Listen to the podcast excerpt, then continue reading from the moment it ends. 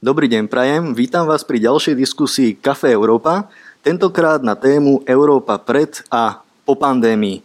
Na začiatok pár technických informácií. Samozrejme sme si vedomi aktuálnych pravidel, ktoré platia na Slovensku, takže táto diskusia je bez publika, ale verím, že využívate možnosť a sledujete nás cez Facebook a takisto budete mať možnosť položiť nám otázky s prostredníctvom aplikácie Slido, kde zadáte kód hashtag a tam môžete položiť svoju otázku s tým, že my potom náhodne vyberieme e, niektorého z vás a ten získa drobné vecné ceny od zastúpenia Európskej komisie, ktoré spolu so Slovenskou spoločnosťou pre zahraničnú politiku organizátorom tejto diskusie. E, skôr než začneme priamo s témou, dovolte mi predstaviť mojich dnešných hostí. E, po mojej pravici je Vladislav Miko, vedúci zastúpenia, zastúpenia Európskej komisie. Dobrý deň pán Robert Mistrík, chemik, vedec a člen permanentného krízového štábu a pán Dag Daniš, komentátor portálu Aktuality.sk. Dobrý deň.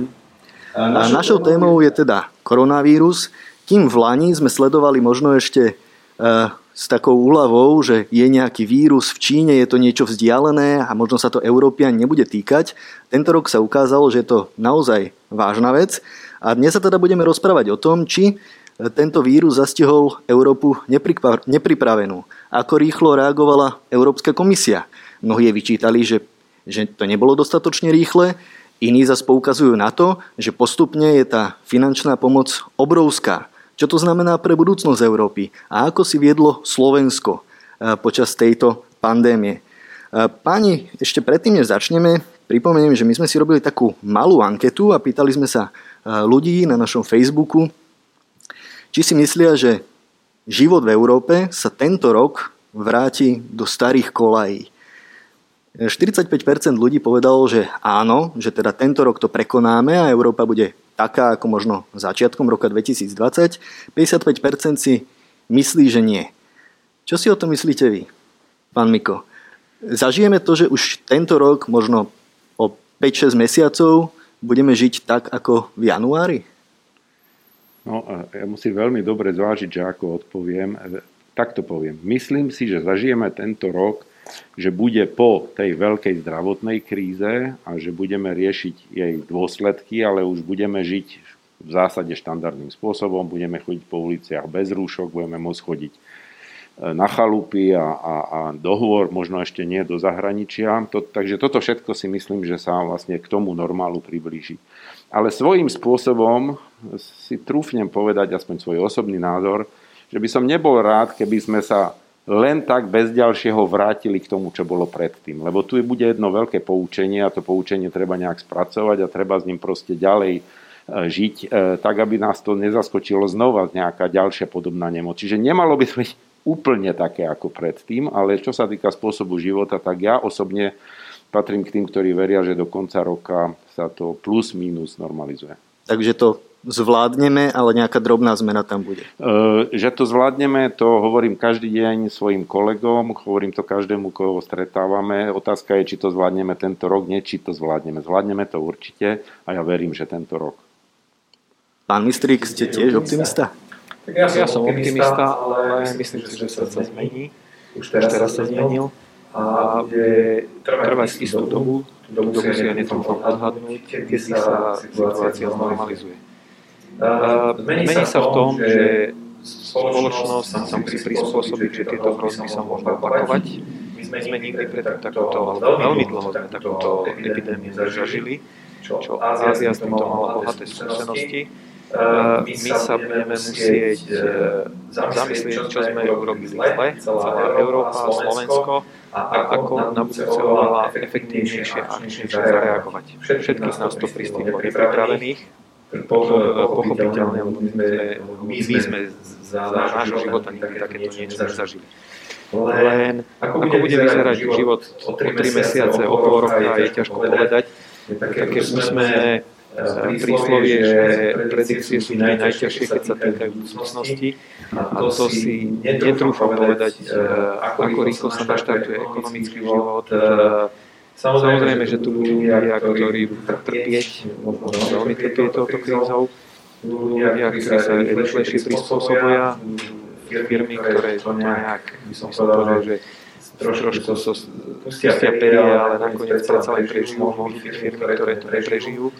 Uh, bude veľmi veľa závisieť od toho, ako sa postupne bude uvoľňovať, uh, sa budú uvoľňovať tieto reštriktívne opatrenia, ktoré tu máme, pretože všetci cítime, že musíme začať naštartovať ekonomiku. Ale o tom tu bude možno reč, ako ďalej tomu sa ešte dostávať.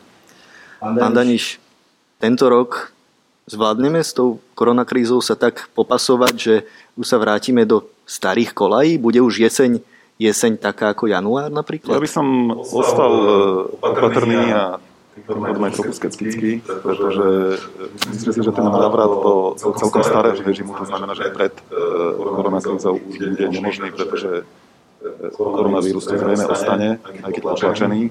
Ostanú obavy z neho, ostanú minimálne na nejakej úrovni zvýšené hygienické požiadavky, normy, návyky, na ktoré si zvykáme teraz. Čiže, čiže ten návrat do stavu pred, ten si myslím, že čo sa týka tej, tej zdravotníckej alebo, alebo koronakrízy, ten, ten nehrozí, lebo jednoducho to tu ostane, aj keď v potlačenej miere. A trochu sa obávam aj toho, že, že v tom čase, keď sa my vysporiadame s tou zdravotníckou stránkou problému, tak, tak nastúpia dôsledky tej druhej vlnej krízy, ktorá je už ekonomická, ekonomické dopady, ktoré dnes cíti menšina ľudí, aj veľmi tvrdo, ale myslím si, že o pol roka to bude cítiť možno väčšina Európanov. Pretože krátené platy v priemysle budú padať objednávky. na jar, možno, možno aj v lete. kým sa to spamätá, eh, aj zahraničný dopyt, aj priemysel, a kým sa nabehne na plný výkon, kým sa ľudia vrátia platovo na tú istú úroveň, na boli zvyknutí, tak, tak to si nemyslím, že potrvá krátšie ako do konca tohto roka. To znamená, že tento rok by som považoval za rok krízy a nádeje by som skôr sústredoval do toho budúceho. Samozrejme však ekonomická kríza alebo jej predzvesti tu boli vlastne už pred koronavírusom, takže tieto dve veci sa asi istým spôsobom dokonca zvýraznili. Keď teda začneme Slovenskom, pán Mistrík, na Slovensku sme prijali veľmi prísne opatrenia. Včera sme sa dozvedeli, že počas veľkonočných sviatkov bude ten režim ešte prísnejší. Zvládame teda tú krízu dobre, alebo reagujeme schválne, možno tvrdšími opatreniami ako okolité štáty. Je, je to dobre? alebo máme ten režim príliš prísny? Tak my sme mali jedno šťastie, že tá epidémia k nám prišla trošku neskôr. Boli krajiny ako Taliansko, Španielsko, ktoré boli prvé ohniskami nákazy, podobne to bolo v Tyrolsku. A prirodzene oni nezareagovali tak rýchlo, ako mali zareagovať a vymklo sa im to spod kontroly. Tam to prišlo o niečo neskôr, čiže mali sme viac času na premyslenie si, čo máme urobiť. Našťastie zareagovali tým, Myslím, že prvý bol Bratislavský župan, ktorý zavrel školy a tým, tým spustil takú menšiu lavínu opatrení. a tieto jednoznačne spomalili šírenie nákazy. To je, to bez pochyby.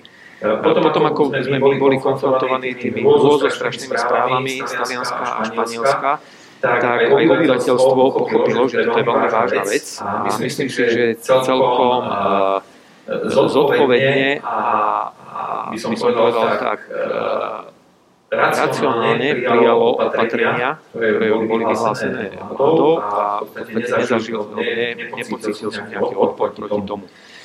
Nám sa týmto podarilo získať čas, ale ešte ani zďaleka nemáme vyhraté. Boli prezentované nejaké modely epidémie a nejaké scenáre. Viete, môžeme si o tých modeloch myslieť čokoľvek, priznám sa, a ja prvýkrát v živote som videl, aký je vlastne priebeh e, takejto epidémie. To je, mm-hmm. by som povedal, čistá fyzika alebo čistá matematika. E, tieto priebehy sú v rôznych krajinách rôzne, môžu mať e, rôzne maxima, môžu byť roztiahnuté na rôznu dĺžku, ale jednoducho tento princíp neporazíte. Keď sa len pozastavím pri tých, pri tých modeloch, e, ako hodnotíte prácu Inštitútu zdravotnej politiky? Ten, bol tam nejaký prvý model, na ňo sa ozývala veľká miera kritiky, e, potom sme mali druhý model, nakoniec aj ten inštitút reagoval na všetkých kritikov, že spojili sily aj s vedcami a že teda tie ďalšie modely budú už lepšie. Zlyhal tento inštitút v tom, v tom prvom kole? No, ja odpoviem na vašu otázku, ale predsa len by som dokončil myšlienku tento model nám ukázal, ako by to mohlo vyzerať aj na Slovensku. Keď si pozeráte tie grafy v iných krajinách, ide to všade zhruba rovnako alebo podobne. Samozrejme, ten, ten nárast je rôzny. Niekde je tzv. mocninový, niekde je exponenciálny.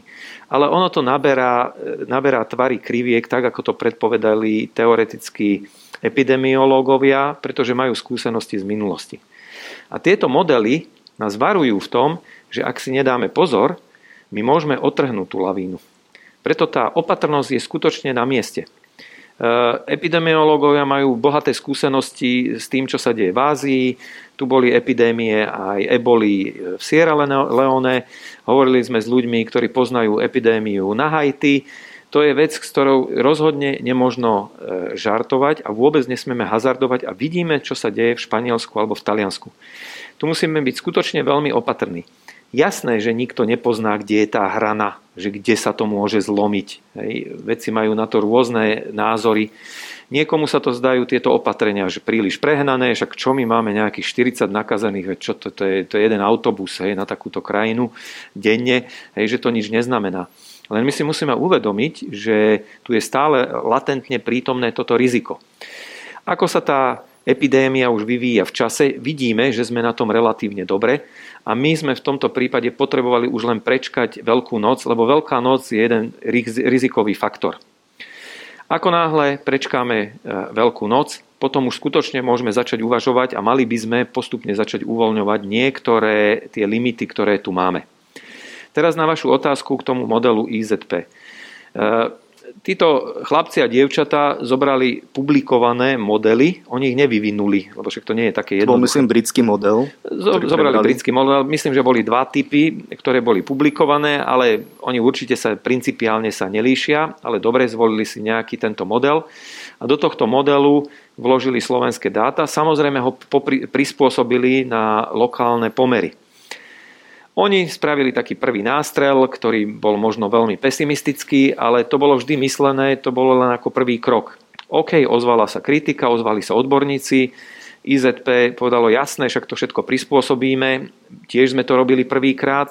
Oni pozbierali všetky e, rozumné e, komenty a odporúčania, všetko zapracovali, počúvali všetkých a potom spravili druhý model. Teraz tieto modely začali e, potom spracovávať aj ďalšie inštitúcie. Ja som napríklad tiež s nimi v komunikácii. Viacero, viacero veľmi šikovných ľudí sa snaží namodelovať tú situáciu, lebo ono je to trošku komplikované, lebo predsa len máme, e, máme tu nejaké rómske osady. Hej. Máme dobré dáta, presné dáta, ktoré vieme dať do tých modelov? Uh, viete, uh, presné dáta nebudete mať nikdy, nikdy nebudete mať ideálne dáta, musíte narábať s dátami, aké, aké máte. Ja som sám analytik, chemický analytik a my by sme tiež mali radi informácie, ktoré by nám pomohli napríklad dešifrovať mechanizmy Alzheimerovej choroby. Máme na to celé postupy, ale jednoducho tieto dáta nemáme, tak musíme vychádzať s dátami, aké, aké tu sú.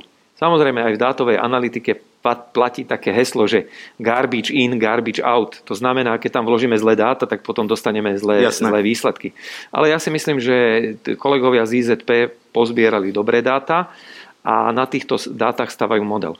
Ale tu chcem veľmi dôležitú vec upozorniť. E, ľudia a možno aj, aj médiá majú často predstavu, že model, nech už sú tam aj tri nejaké scenáre, rovná sa nejakej realite do budúcna. To je veľmi zjednodušené. Tie, tie modely nám skôr ukazujú možné scenáre. Tam je strašne veľa premených, ktorých nikto dnes nepozná. Hej. Teraz sa hovorí, že že na Slovensku je to a v krajinách je ten priebeh preto taký mierny, lebo že boli štepení proti TBC. Taliansko, Španielsko a ešte neviem, ktoré krajiny nemali takýto program. Portugalsko napríklad malo a má miernejší priebeh. Ťažko povedať, že či toto je skutočne relevantná korelácia. Potom sa hovorí, že tam Jasné, je, nejaký... je tam aj viacero scenárov. Rôznych. Áno, hovorí sa, že tam v Taliansku hral nejaký genetický faktor.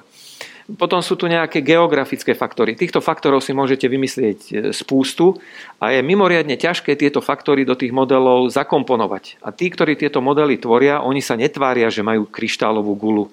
Oni len upozorňujú, že za takýchto okolností to môže mať takýto priebeh, za takýchto okolností iný priebeh a za takýchto okolností ďalší priebeh. Každý zodpovedný vedec a dátový analytik musí priznať, tu je veľká neurčitosť a nemôžeme sa samozrejme po ten model podpísať. To, to nikto nespraví. Čiže preto začnem, teda ukončím tento vstup tým, čo som povedal na začiatku.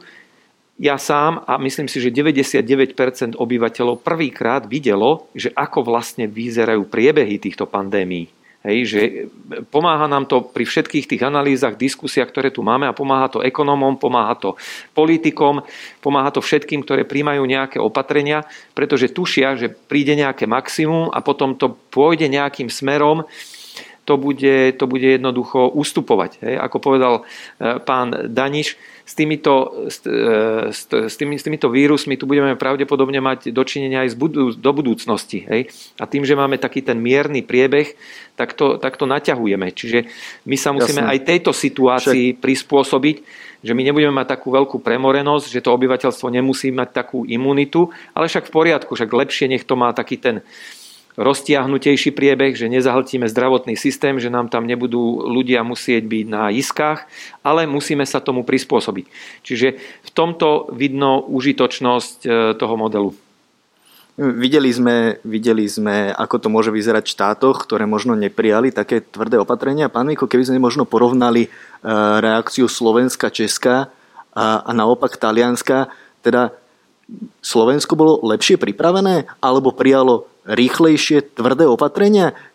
Čomu môžeme vďačiť za to, že na Slovensku je relatívne ten počet nakazených na veľmi nízkej úrovni? No, už povedal pán Mistrík, že tých faktorov, ktoré to ovplyvňuje, je strašne veľa a akože triafať sa teraz do toho, ktorý bol ten hlavný, je veľmi ťažké, ale jedna vec je istá.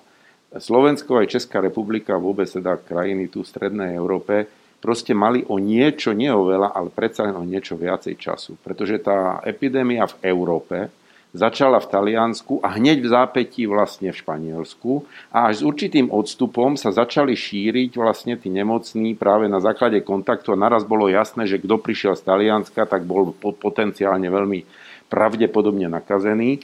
To znamená, že tam bol, to sú síce týždne, možno jeden, možno dva, možno tri týždne, ale tento čas stačil na to, že tie opatrenia, ktoré v Taliansku sa proste nerobili dopredu, lebo vlastne toto varovanie tam proste nebolo. To, to, to bolo jasne povedané, že vlastne asi nikto na to nebol pripravený že síce sa tak nejak tušilo, že z tej Číny sa to môže dostať aj prípadne do Európy, ale než to vypuklo, tak v podstate akože tie preventívne opatrenia toho typu ako na Slovensku proste nebolo kedy zobrať. On tam vlastne začali reagovať až na to, keď už, keď už ten problém bol relatívne veľmi veľký. My sme mali ten v úvodzovkách komfort, že sme mali povedzme dva týždne e, navyše, alebo možno tri.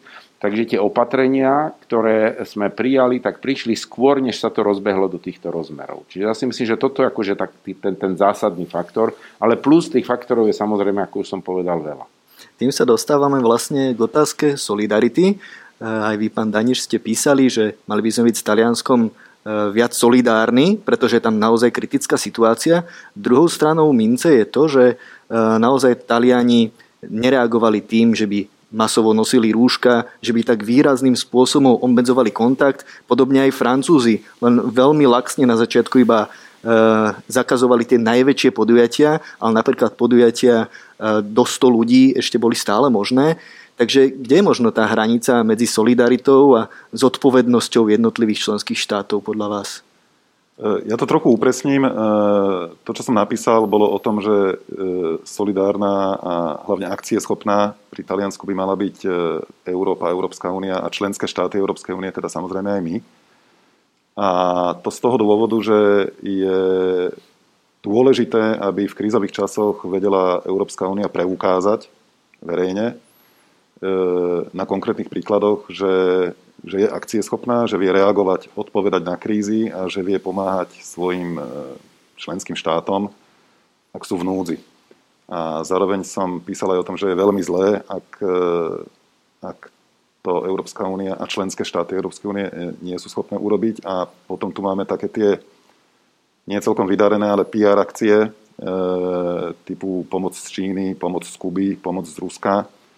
A na časť verejnosti to môže pôsobiť veľmi zle že ľudia, ktorí sa až tak nevyznajú e, v tom, ako to chodí e, v Európskej únii, tak si môžu myslieť, že však Európska únia Talianov hodila cez palubu, ale dobrí ľudia z Ruska, e, z Kuby a z Číny prišli mm. na mhm. pomoc, tak to samozrejme nie je.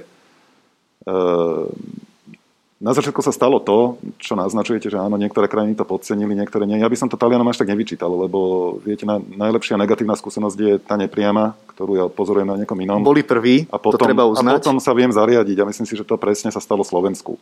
Áno. Že my sme si pozreli, že ako to vyzerá v Taliansku.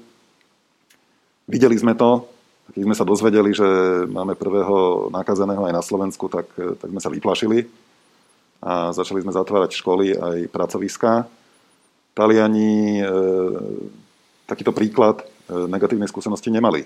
Taliani boli tá prvá nárazníková zóna v Európskej únii, na nich, na nich to prebehlo, na nich sme sa poučili aj my a preto si myslím, že by sme ich nemali odsudzovať za to, ako sa s tým vysporiadali. Navyše teraz je to už aj tak jedno. E, my musíme nájsť nejaké riešenie a zamýšľať sa nad tým, ako tým ľuďom pomôcť a nie ukazovať prstom na nich a a pripomínať im, že urobili chyby. No ja si myslím, že my by sme urobili chyby v podobnom rozsahu, keby sme boli my úplne prvá nárazníková krajina.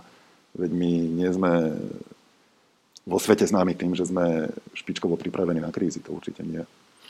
Jasné. Keď sa ešte pozastavím pri tej e, solidarite, e, na začiatku smeroval jednotlivých členských štátov únie pomerne veľká podpora Číne na Slovensku bol dokonca podnikateľ, ktorý nakúpil materiál zdravotnícke pomôcky za 3 milióny eur, ak sa nemýlim, a, a poslal no, to do Číny. Podnikateľov, tak skupina podnikateľov.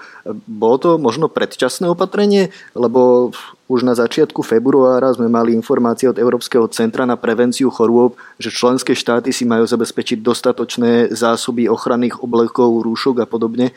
Takže bolo to predčasné, alebo bolo to naopak pekné gesto? Ja teraz poviem to, čo povedal pred chvíľou pán Mistrík, že e, vždy, keď chcete mať správne závery, potrebujete správne dáta. Ja, ja doteraz neviem, že, že čo vlastne tí podnikatelia skúpili, lebo oni tvrdia, že oni zo súkromných zdrojov podnikateľských nakúpili z viacerých krajín Európskej únie zdravotnícky materiál a následne ho sústredili na jednom mieste a, a potom sa to lietadlom odviezlo. A potom si to Číňania prišli lietadlom odviesť a Číňania to normálne zaplatili, my sme to dodali, tá pomoc spočívala, tá podnikateľská pomoc e, podnikateľov, ktorí, zdôrazne to sú podnikatelia, ktorí sú zo Slovenska, z Čiech, ale podnikajú v Číne, čiže mali záujem nejak pomáhať a urobiť si, urobiť e, dobrý Aj to dojem. priznali. Aj to priznali. Ale, ale my nevieme, že či tí podnikatelia to skupovali z nejakých distribučných zásob súkromných spoločností, alebo aj, nebodaj, e, zo, zo zásob štátnych hmotných rezerv, alebo alebo distribútorov, ktorí sú dodávateľom pre štátne hmotné rezervy. Toto sú všetko veci, ktoré si myslím, že ešte by sa mali nejakým spôsobom vyšetriť. Teraz vôbec nemyslím na úrovni e, Národnej kriminálnej agentúry alebo policie, skôr na úrovni úradov, aby mali prehľad, že čo sa na, naozaj začiatkom februára stalo, odkiaľ, z akých distribučných e, tokov a zásob sa stiahol ten materiál a či bolo rozumné že úrady dali povolenie na to, aby, e, aby k takéto akcii prišlo, lebo máte pravdu v tom, že, že vo februári už bolo zrejme, že tá nákaza e, je síce čínsky problém v tom čase, ale že sa šíri aj do okolitých krajín, najmä v Ázii, ale z nich aj ďalej. A boli tu už varovania, aby si každý členský štát Európskej únie ustrážil nejaké strategické zásoby ochranného materiálu a, a bolo by veľmi zlé, ak by sa prišlo na to, že naše úrady to podcenili, povedali si, dobre, pomôžeme Číne a vôbec nemysleli na to, že či sú alebo nie sú pripravení zvládať potom nejakú krízovú situáciu u nás na Slovensku. Samozrejme, tu chcem ale zdôrazniť, že v tom čase ani my v médiách, ani nikto e, nebol tak ďaleko s predvídavosťou, že by vedel varovať, že pozor, však tu bude obrovská kríza v Európe a musíme si plniť zás, zásoby a, a sklady a musíme to, musíme to mať. Ale napriek tomu e, štátne hmotné rezervy túto povinnosť majú zo zákona, e, aby, a nielen štátne hmotné rezervy, aj ministerstvo, ministerstvo zdravotníctva, aj, aj ďalšie zodpovedné inštitúcie, aby boli hlavne v čase pandémie pripravené na to, že možno nemusí sa to stať, ale možno tá kríza preskočí aj do Európy a potom treba mať minimálne, minimálne ochranný materiál pre zdravotníkov. A toto si myslím, že sa nestalo. Tu chýbali respirátory, tie trojkovej rady, e, ktoré potrebujú zdravotníci, ktorí prídu do kontaktu s nakazenými. Ktoré sa ani v Číne nevyrábajú, pokiaľ viem. Áno, čiže to bol, ale to zase treba uznať, že to bol nedostatok na celom trhu. Aj na, svetových, aj na svetovom trhu bol obrovský problém také niečo zohnať e, potom v marci. A ja si myslím, že toto bol jeden z rozhodujúcich faktorov, ktoré prispeli, prispeli k tomu, že slovenská vláda sa rozhodla ísť cestou veľmi, veľmi tvrdých a veľmi prísnych preventívnych opatrení, pretože zistili, že ak by, ak by ich neurobila, ak by sme tu mali stovky nakazených a neskôr tisíce, tak tí lekári, ktorí sa o nich musia starať, by nemali respirátory. Nemáme prostriedky, ako to zvládnuť. Pán Mistrík, Môžem ešte k tomu nech sa páči. Len by som dodal jednu vec, ktorú považujem za veľmi dôležitú. To tu zaznelo, že vždy, keď takáto vec nastane, nejaká podobná, tak je z toho nejaké poučenie a nejaký spôsob chovania, ktorý sa zafixuje. A musíme si uvedomiť, že Európa v minulosti pomáhala aktívne Číne s, melan, e, s melaninovou krízou, Číne so SARSom, Afrike e, s, s ebolou. A práve tá včasná pomoc, ktorá išla z Európy, tam viedla k tomu, že vlastne sa podarilo tú epidémiu lokalizovať a že sa nerozšírila ďalej. Takže bolo úplne prirodzené a logické, že v dobe, keď ešte bolo na základe, bohužiaľ to je práve teraz a bude to na pozdejšiu analýzu, že aké dáta prichádzali z Číny ale na základe toho, čo bolo známe, to ešte vyzeralo tak, že tá pomoc by mohla pomôcť tomu, aby to zostalo lokalizované v Číne a vtedy dalo, dávalo zmysel tie pomôcky proste hľadať a pomôcť Číne, aby sme udržali proste ten problém tam, aby sa nedostal ďalej. Teraz sa ukazuje, že za prvé tie dáta neboli úplne ako kompletné, zrejme, a možno, že tá pomoc už tam odchádzala relatívne neskoro, keď už bola v Európe. Hej, tam to, je, to, je, to už ako bude ďalšia skúsenosť, ktorej sa poučíme do budúcnosti. Ale chcel som pripomenúť to, že pokiaľ sa bavíme aj o európskej solidarite, tak ona začala vlastne už na konci minulého roku, kedy pomáhali jednotlivé členské štáty, aj Európska únia Číne, práve preto, aby sme predišli tomu problému v Európe, čo sa nepodarilo, a to bude treba zanalizovať, že vlastne ktoré boli tie faktory, že prečo.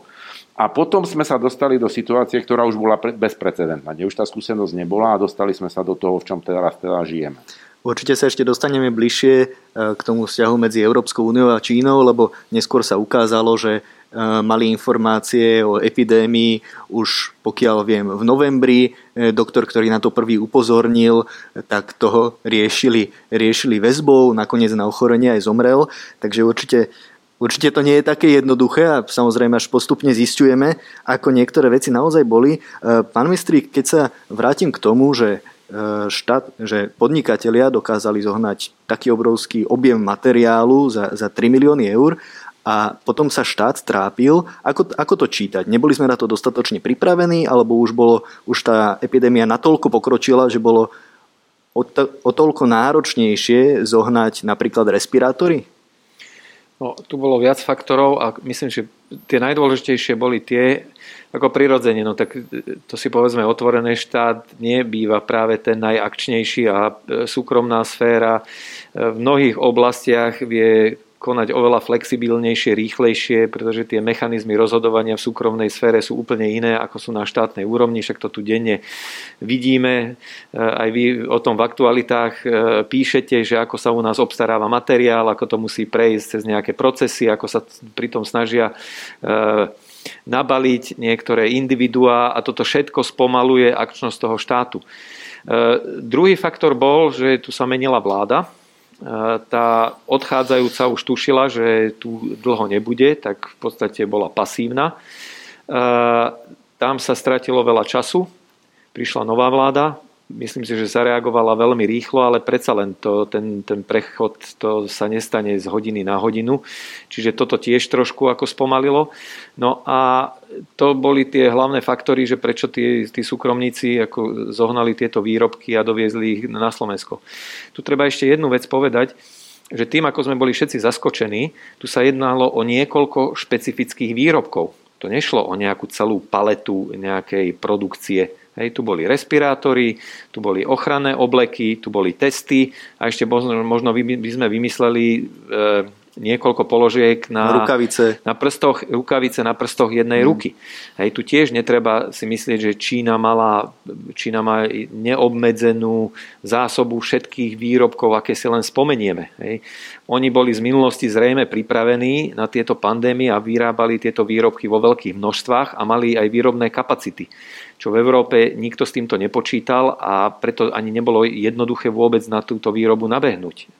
Však teraz sa rieši, že sa dovezú nejaké stroje, aby sme nemuseli, nemuseli sme tieto výrobky príjmať. Ja to uvediem na jednom príklade. E, tie testy, také tie lacné testy, to Čína toho produkuje neuveriteľne veľa. E, produkujú aj tie tzv. PCR testy, aj tých je pomerne z Číny ako e, dosť. Ale už keď príde na také sofistikovanejšie výrobky, existuje aj taký špeciálny prístroj, ktorý veľmi rýchlo na báze genetiky vie zanalizovať vzorku a vie zdiagnostikovať, hej, tak tieto výrobky sú už k dispozícii len v Spojených štátoch a, a v Nemecku. Hej, čiže už zasa keď ideme do tejto sofistikovanosti, to už ani Čína nemala mm-hmm. k dispozícii. No a niekto samozrejme mal obchodné kontakty zrejme s Čínou a vedeli to flexibilne tam dohodnúť, no tak to, tak to doniesli. Spomínali ste aj to testovanie a máme tam otázku na slajde, asi na najvyš aktuálnu, keďže dnes bol predstavený aj nový typ testovania z dielne slovenských vedcov. Pán Istrich, testujeme dostatočne? Čo bráni nárastu v testovaní? Bola to jedna z veľkých, e, veľkých tém pri výmene vlády, keď aktuálna vláda Igora Matoviča kritizovala tú predošlú, že máme zlé testy, že málo testujeme, že zabezpečí veľký nárast ale nakoniec ten náraz v tom počte testov nebol až taký, ako, ako si možno Igor Matovič predstavoval, ako avizoval. E, v čom je teda problém? Možno v logistike, alebo máme nedostatok tých testov? No, my rozhodne netestujeme dostatočne. Ja som bol sám veľmi ostrým kritikom a e, som teda nenechal na minulej vláde ani nitku suchú, čo sa týka testovania. My, keď sme sa dostali do, e, do krízového štábu, tu bolo v podstate testovanie v, stovkách e, za deň, čo bolo v podstate objem, aký by sa mal vykonať v normálnych časoch. Tu už dávno boli indície, a však tá, tá, tá pandémia už sa blížila aj k nám, že my musíme okamžite podniknúť kroky, aby sa tu začalo oveľa masívnejšie testovať. Lenže ono to není taká jednoduchá vec už sami počúvame z médií, ako len tie testy sú komplikované. E, široká verejnosť už musí byť pomaly v tom stratená. Hej, sú, sú rôzne typy. Rôzne typy, oni majú rôznu výpovednú hodnotu, oni vedia detekovať ten vírus len v istom e, štádiu. Potom aj ten tzv. genetický, ten kvalitný, e, spolahlivý test, ten sa skladá z troch krokov, že to je odber vzorky, tam musí byť špeciálna tekutina, ktorá deaktivuje ten vírus, potom je tu tzv. izolácia RNA, to je druhý krok, potom je tu samotný PCR test, e, čiže to je tretí krok, keď si k tomu zoberiete, že tu musíte vybudovať nejakú infraštruktúru, však tu sa jedná o veľ, vysoko infekčné vírusové ochorenie, to sa nedá len tak spraviť tieto odberové miesta. Nebolo tu pripravená IT eh, infraštruktúra, nebolo tu pripravená spolupráca so súkromnými laboratóriami. Už nech je situácia akákoľvek, súkromné laboratória u nás e, zabezpečujú významnú časť e, tejto laboratórnej diagnostiky, Čiže logicky sme sa museli obrátiť aj na nich, lebo štát nemá takto vybudované kapacity. Potom tu bola otázka samozrejme dostupnosti týchto testov a to každý z týchto krokov, ktorých som hovoril, má inú dostupnosť, to sú iné firmy, ktoré to dodávajú. E, toto treba spojiť, pretože odberový set nefunguje s každým izolačným setom, každý izolačný set nefunguje s každým PCR testom. Mm. Tu sú tzv. potom skladačky, že sa to dá vyskladať, alebo sú to hotové kity. X prístrojov na to existuje, existujú automatické, poloautomatické. Takže nám chýbal systém, ako s tými tu testami vôbec, pracovať? Vôbec nikto s týmto e, nepracoval, keď už sa blížila pandémia, že dať toto všetko dokopy a vybudovať integrovaný systém. My sme prišli a my sme to museli budovať na zelenej lúke. Ja netvrdím, že sa tu netestovalo. Áno, testovalo sa tu, ale v stovkách kusov. Len tuto už bola, toto už bola zmena kvality. Tu začať v tisícoch, to, to vôbec nie je také jednoduché. Tu musíte na to zohnať ľudí, Nemocnice musia s týmto spolupracovať, e, testovacie kapacity, musia k tomu pristúpiť aj iní, iné inštitúcie, pretože tie, tie existujúce štátne inštitúcie tie len tak nenafúknete zo dňa na deň ako balón, že zrazu, že robili 300 testov denne a teraz majú na druhý deň robiť 2000 e, testov denne. To je, to je ako výroba hociakého výrobku. Keď vyrábate v stovkách kusov a máte teraz vyrábať začať niekoľko 10 tisíc, no to, to, to, to žiadna firma nezvládne. A rozšíri toto testovanie, a to je podľa vyjadrenia ľudí, ktorí, ktorí e, bežia alebo ktorí spravujú tieto laboratória, hovoria, že to trvá mesiace. Vy musíte objednať prístroje. E, prístroje sa objednávajú ako auta. Dneska dáte objednávku, zaplatíte nejakú zálohu a trvá niekoľko mesiacov, kým vám to dodajú. A to je v normálnych časoch. A je a po tých je... prístrojoch dopyt, aj personál Samozrejme, k tomu? Jasné. E, teraz je obrovský dopyt po týchto testovacích kitoch. Teraz tu vypukla hystéria, zrazu všetci zistili, že ani svetové kapacity neboli pripravené na takéto obrovské e, objemy testov. Aj tie testovacie kity, teda tie, tie reagencie, tie chemikálie, alebo niekto to nazýva šťavičky, to tiež musí nabehnúť výroba. Niektoré viete relatívne rýchlo, hej, tzv. scalingom, že to proste rozšírite tú výrobu, niektoré toto jednoducho nespravíte. A e, to je ešte ono oveľa zložitejšie, lebo v každom tomto kroku, čo som hovoril, je ďalších niekoľko ďalších vnorených krokov. Chýba vám jedna reagencia, chýba vám e, jeden typ plastu, chýba vám e, nejaký, nejaká iná súčiastka a celé, celá táto reťaz vám zlyhá. Možno ja by som dodal len jednu vec k tomu. Možno pán, to pán minister aj potvrdí. My sme v redakcii zisťovali, že kde to teda viazne s tým testovaním ano. a dozvedeli sme sa okrem týchto vecí, ktoré ste spomínali aj vy, e, spomínate aj vy, že ono to viazne už v tejto fáze na tom, že kapacity už sú aj celkom nachystané, že by zvládli e,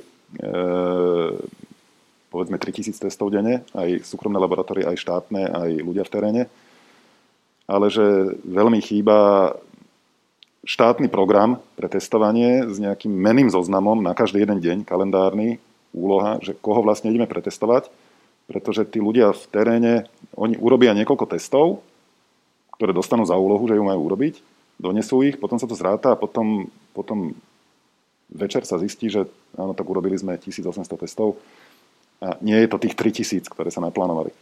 A, a tu, zrejme, tu zrejme trochu krýva e, tá spolupráca okolo Ministerstva zdravotníctva, Úradu verejného obstarávania a ďalších zložiek, aby sa vytvoril zoznam ľudí, ktorých treba čo najskôr pretestovať, aby sa tie kapacity, ktoré sú povedzme dostatočné dnes, aby sa naplnili veľmi reálnym obsahom.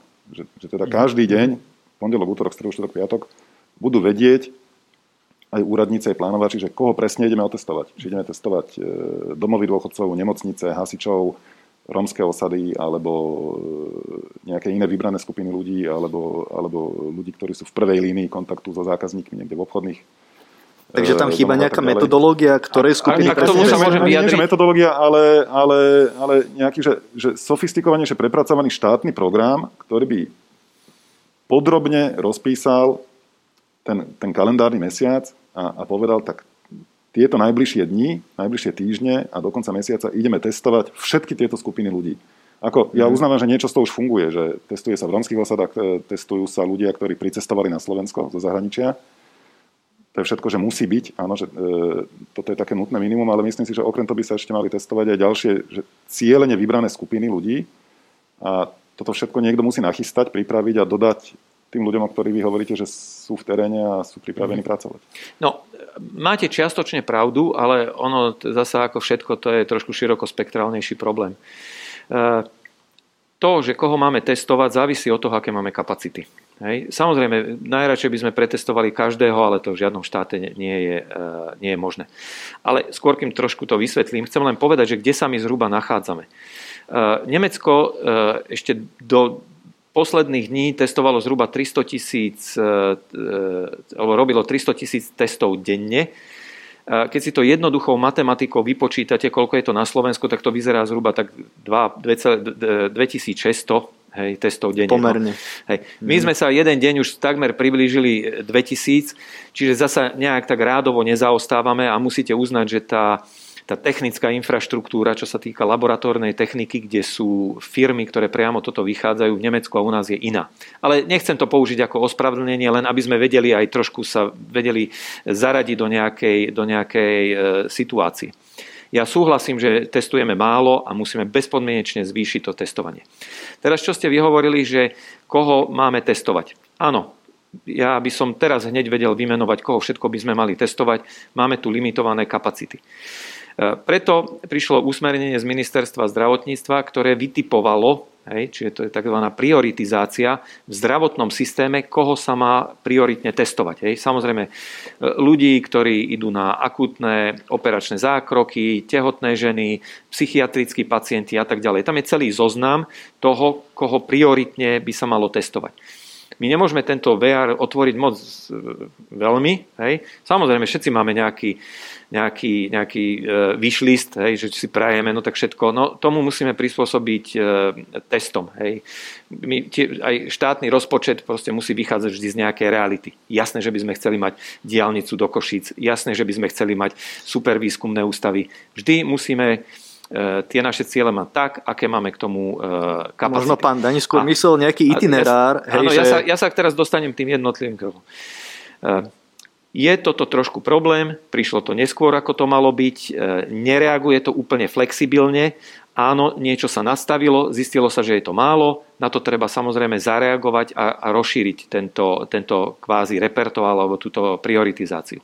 To je len jedna súčasť problému. Druhá súčasť problému je, že my musíme tie vzorky aj nejak odoberať.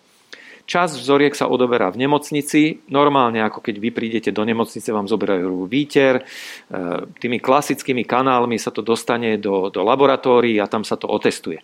Lenže toto zďaleka nestačí, my musíme testovať oveľa viac ľudí.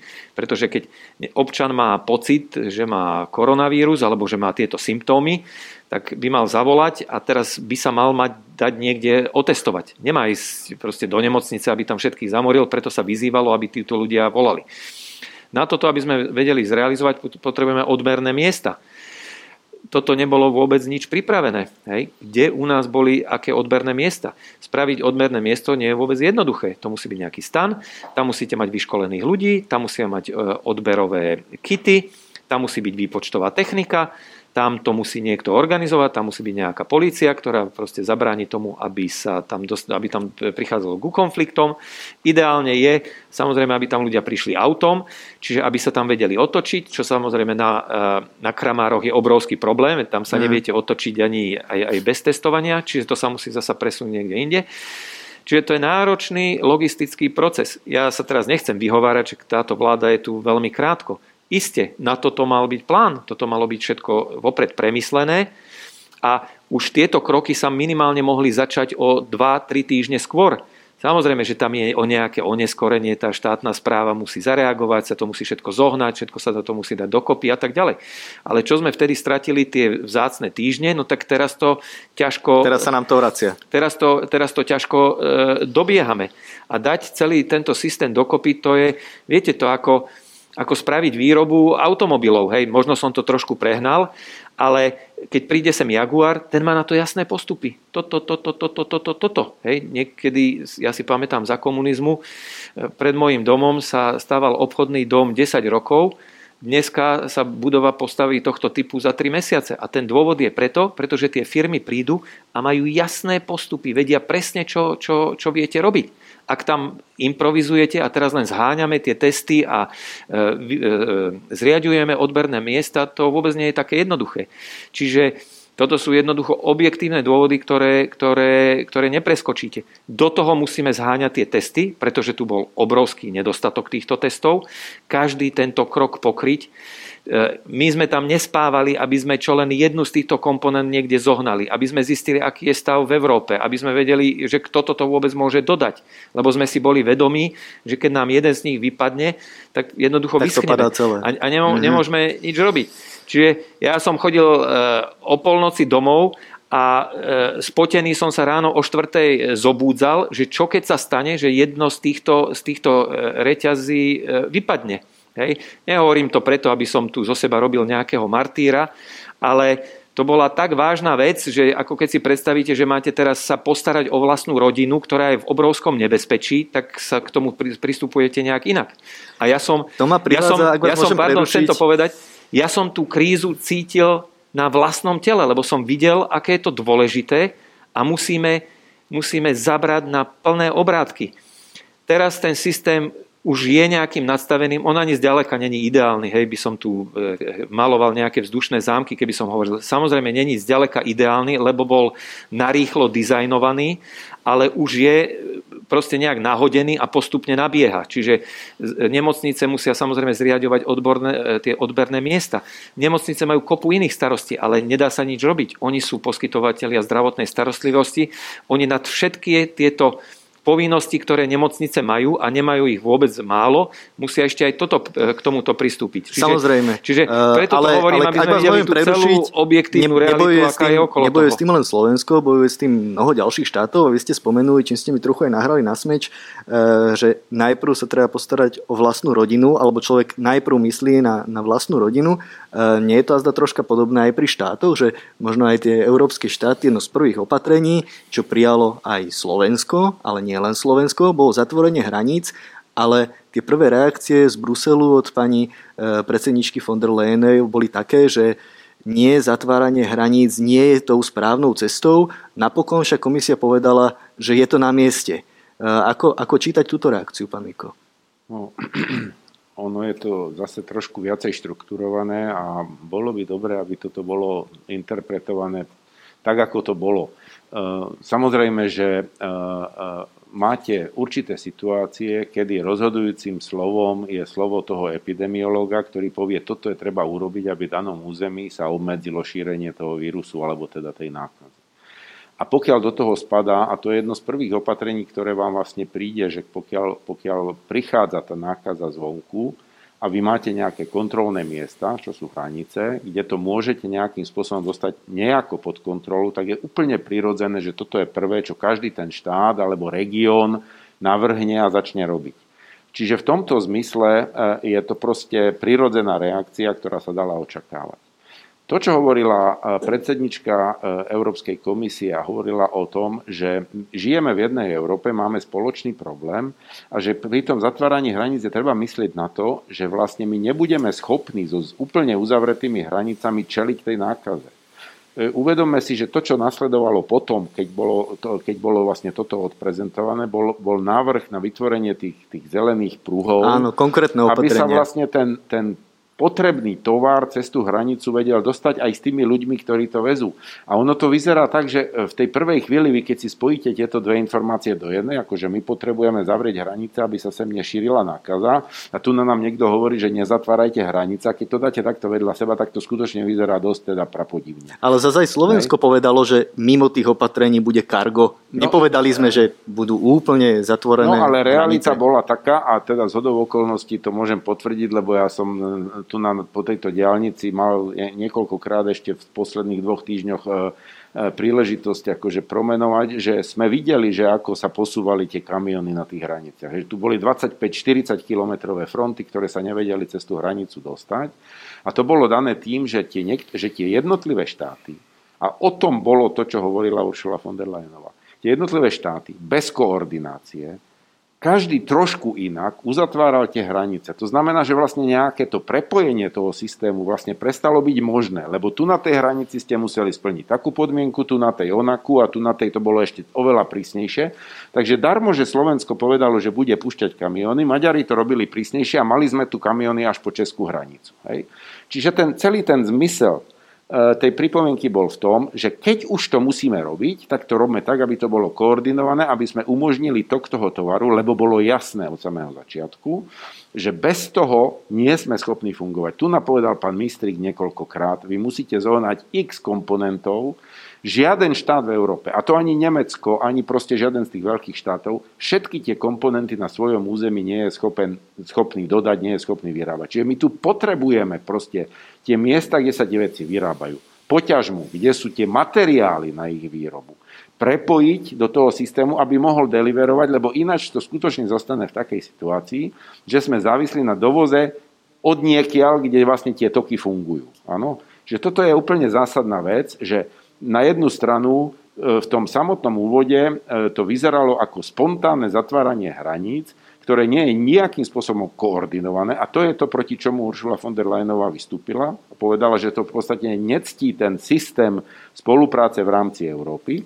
Na druhú stranu potom povedala, áno, zrejme sme podcenili tú nákazu, lebo treba teda tie hranice pre pohyb osôb, pre prenášanie nákazy, treba skutočne uzatvoriť, ale a pokračovala ďalej. Prišli treba zabezpečiť a nakoniec sa ukázalo, ono to bolo veľmi zaujímavé, pokiaľ niekto sledoval diskusie lídrov v tých eh, narýchlo zvolávaných vlastne po sebe troch idúcich eh, vlastne samitoch, aj keď sa teraz tomu takto nehovorí, tak to vlastne vyzeralo tak, že na tom prvom e, to bolo skutočne akože úplná demonstrácia, že bližšia košela ako kabát, každý hovoril o tom, čo chce pre svojich a predsa ja musím a tak ďalej.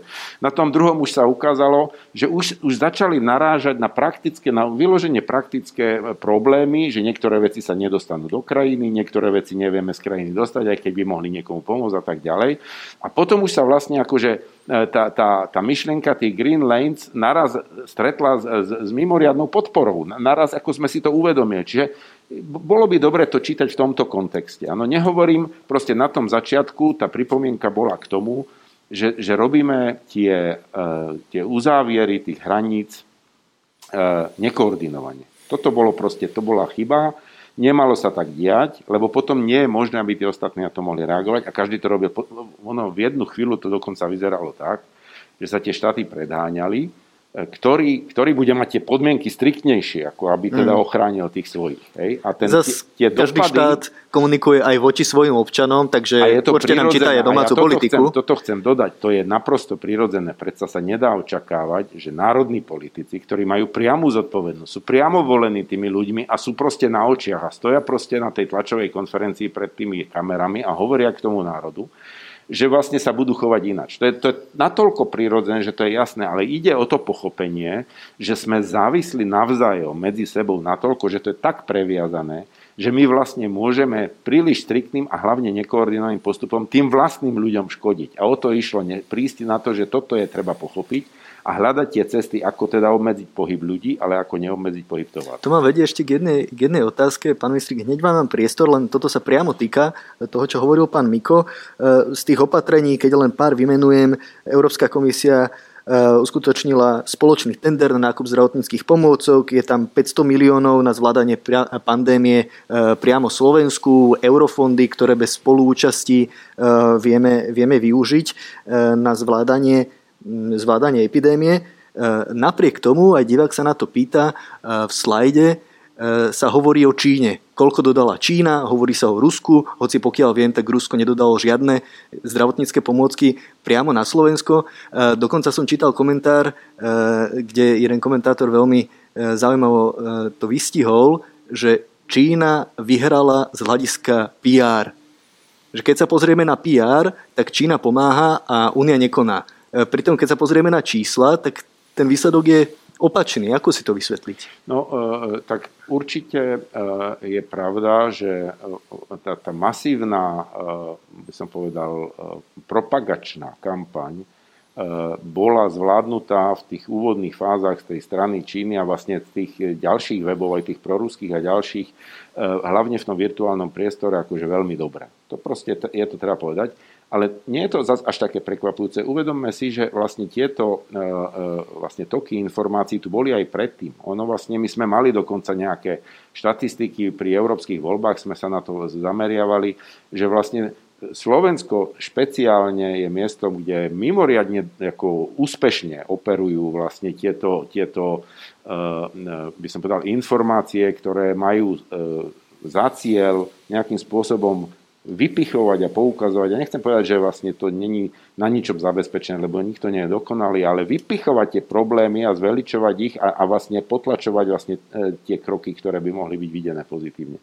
Ja si osobne myslím, že sa to v posledných dňoch, povedzme, predsa len posúva už na tú stranu, lebo konečne e, e, tá, tá reakcia je zase o tom, že ľudia sú, bolo to tu na začiatku povedané, podarilo sa nám a svojím spôsobom to vlastne v určitú chvíľu bolo aj akože dobré, lebo sa začali ľudia zodpovednejšie chovať, ale ľudí vyplašiť. A keď sú ľudia vyplašení a počúvajú, že, majú, že hlavne čo potrebujú sú rúška alebo respirátory a tie nie sú a teraz pristane lietadlo s čínskymi znakmi a proste privezie akože 50 tón e, rúšok a respirátorov. A odfotí sa pri ňom premiér. Tak, tak a ešte e, prípadne s, s ďakovnými e, slovami sa odfotí premiér tak je to úplne prirodzené. To je to, čo v tú chvíľu tých ľudí zaujíma najviac. To proste je bez diskusie. V tú chvíľu nikoho nezaujíma, že nejakých 100 miliard, čo je proste nepredstaviteľná suma, áno, e, dala Európska únia na to, aby všetci tí ľudia, ktorí teraz potrebujú tú rúšku za 2 eurá, e, že aby neprišli o prácu a mohli normálne žiť už budúci rok alebo ďalej. Áno, v túto chvíľu je dôležitá tá rúška.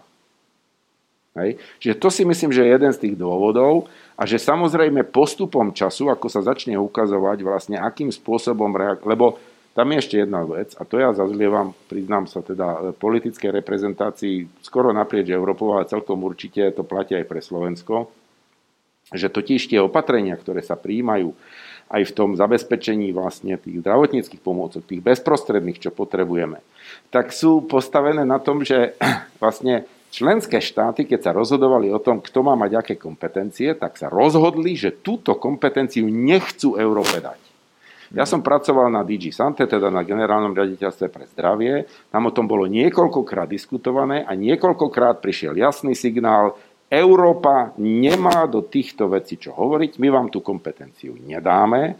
Vy môžete ešte tak riešiť výmenu informácií cez hraničnú a to, že sa môže za, na, za jedno poistenie získať e, niekde inde ošetrenie, ale tým končia vaše kompetencie, my si to chceme nechať pre seba.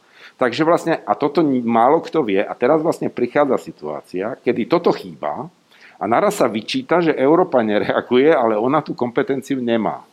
Takže ona musí mhm. reagovať v tých oblastiach, kde tie kompetencie má. A tam, áno, možno, že s nejakým e, tu a tam e, oneskorením, ale to je vykompenzované podľa môjho názoru na, môj, na moju skúsenosť 17-ročnú e, práce v Únii, rýchlosťou tých procedúr, jak my máme za štandardných e, podmienok že sa zmena zákona alebo nejaká nová legislatíva, že sa pripravuje minimálne rok, niekedy dva, niekedy 10 a teraz sa to zvládne za dva týždne, to, to nikto zatiaľ nejak veľmi nevšíma, ale to je proste absolútne neuveriteľné, že sa to vlastne deje. Ešte sa dostaneme k tomu, aké sú právomoci únie štátov a či sa to možno aj zmení po tejto kríze. A pán ministri, vy ste chceli reagovať? No, ja som chcel zareagovať na to, že e, do istej miery je fakt Európska únia v tomto nevinne a tá nekoordinovanosť vznikla z toho, že v každej krajine bola iná situácia. E, nedala sa použiť v tom momente nejaká jedna šablona na všetky krajiny, pretože e, v Taliansku zúrila epidémia a my sme mali možno len zo pár nakazených. Takže to, to nemôžeme ako teraz, že, že Európska únia mala zrazu použiť e, rôzne pravidlá. Ono to Áno, máte pravdu, že súvisí to aj trošku s politikou, že politici sa zodpovedajú svojim voličom a musia reagovať na to, e, čo v podstate tí voliči od nich čakajú, ale tu bola objektívne úplne heterogénna situácia. Niekde zúrila epidémia, ak niekde ešte neprišla. E, pamätáme si tie diskusie ohľadom toho Brenner e, priechodu, hej, že či ho zavrieť, či ho nezavrieť a tak ďalej. No, každá z tých krajín na to mala iný názor.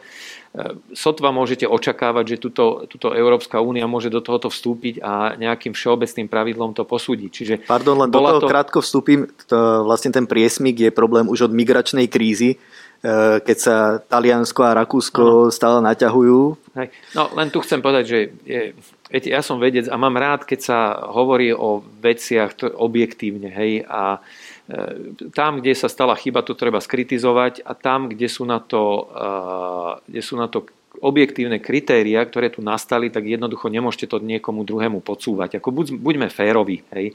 Nemáme problém e, kritizovať, keď Európska únia niečo spraví zle, ale toto bola tak výnimočná situácia, ktorá sa rýchlo zomlela. Všade bola úplne iná situácia. Politici museli veľmi rýchlo reagovať a samozrejme príjmali opatrenia, ktoré boli podľa ich pohľadu šité na danú krajinu. Čiže toto bolo v poriadku. To, že v niektorých krajinách to trošku prehnali, hej, alebo v niektorých krajinách proste využili, že sa tam prijali opatrenia, ktoré možno išli až trošku ďalej, ako by to malo byť demokracii, to je na inú debatu. Ale jednoducho, e, zodpovedný politik v každej krajine musí príjmať také rozhodnutia, aká je v jeho krajine situácia. To je, to to je úplne normálne. A to, že potom došlo k týmto všelijakým problémom s kamiónmi a tak ďalej, no to jednoducho vyplynulo zo situácie. Ako fakt buďme, ako sa tak jednoducho hovorí, majme Boha pri sebe a kritizujme, čo sa kritizovať dá a nepodsúvajme niekomu niečo, čo jednoducho nebolo vtedy v ich moci. Pán Danejšie, hovorili sme o peniazoch, ktoré pôjdu z únie na zvládanie e, koronakrízy, ale Taliansko, Francúzsko a ďalšie štáty hovoria o tom, že riešením by boli tzv. európske dlhopisy, teda, že by, že by bremeno toho dlhu a zodpovednosť za ten dlh e, neniesol iba ten dotyčný štát, ale, ale celá únia. E, napokon Taliansko žiadalo niečo podobné už aj počas finančnej krízy.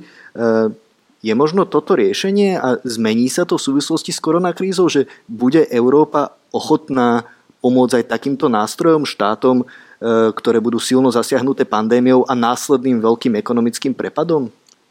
E, neviem odpovedať na túto otázku, ale, ale určite mám jasno v tom, že ja by som bol veľmi opatrný pri týchto návrhoch a ak už by sa mali akceptovať, tak, e, tak treba dať na stôl argumenty a povedať, na čo tie peniaze potrebujeme a, kto a kedy ich vráti. Lebo presne, ako ste začali tú otázku, tie na, najviac tlačia na to, a nie len v súvislosti s koronakrízou, ten tlak je tu už dlho, najviac tlačia na to, aby Európska únia sa mohla sama zadlžovať cez e, európske dlhopisy alebo eurobondy. Najviac na to tlačia krajiny, ktoré sú, dá sa povedať, neúnosne zadlžené, ako Taliansko napríklad, a do veľkej miery aj Francúzsko.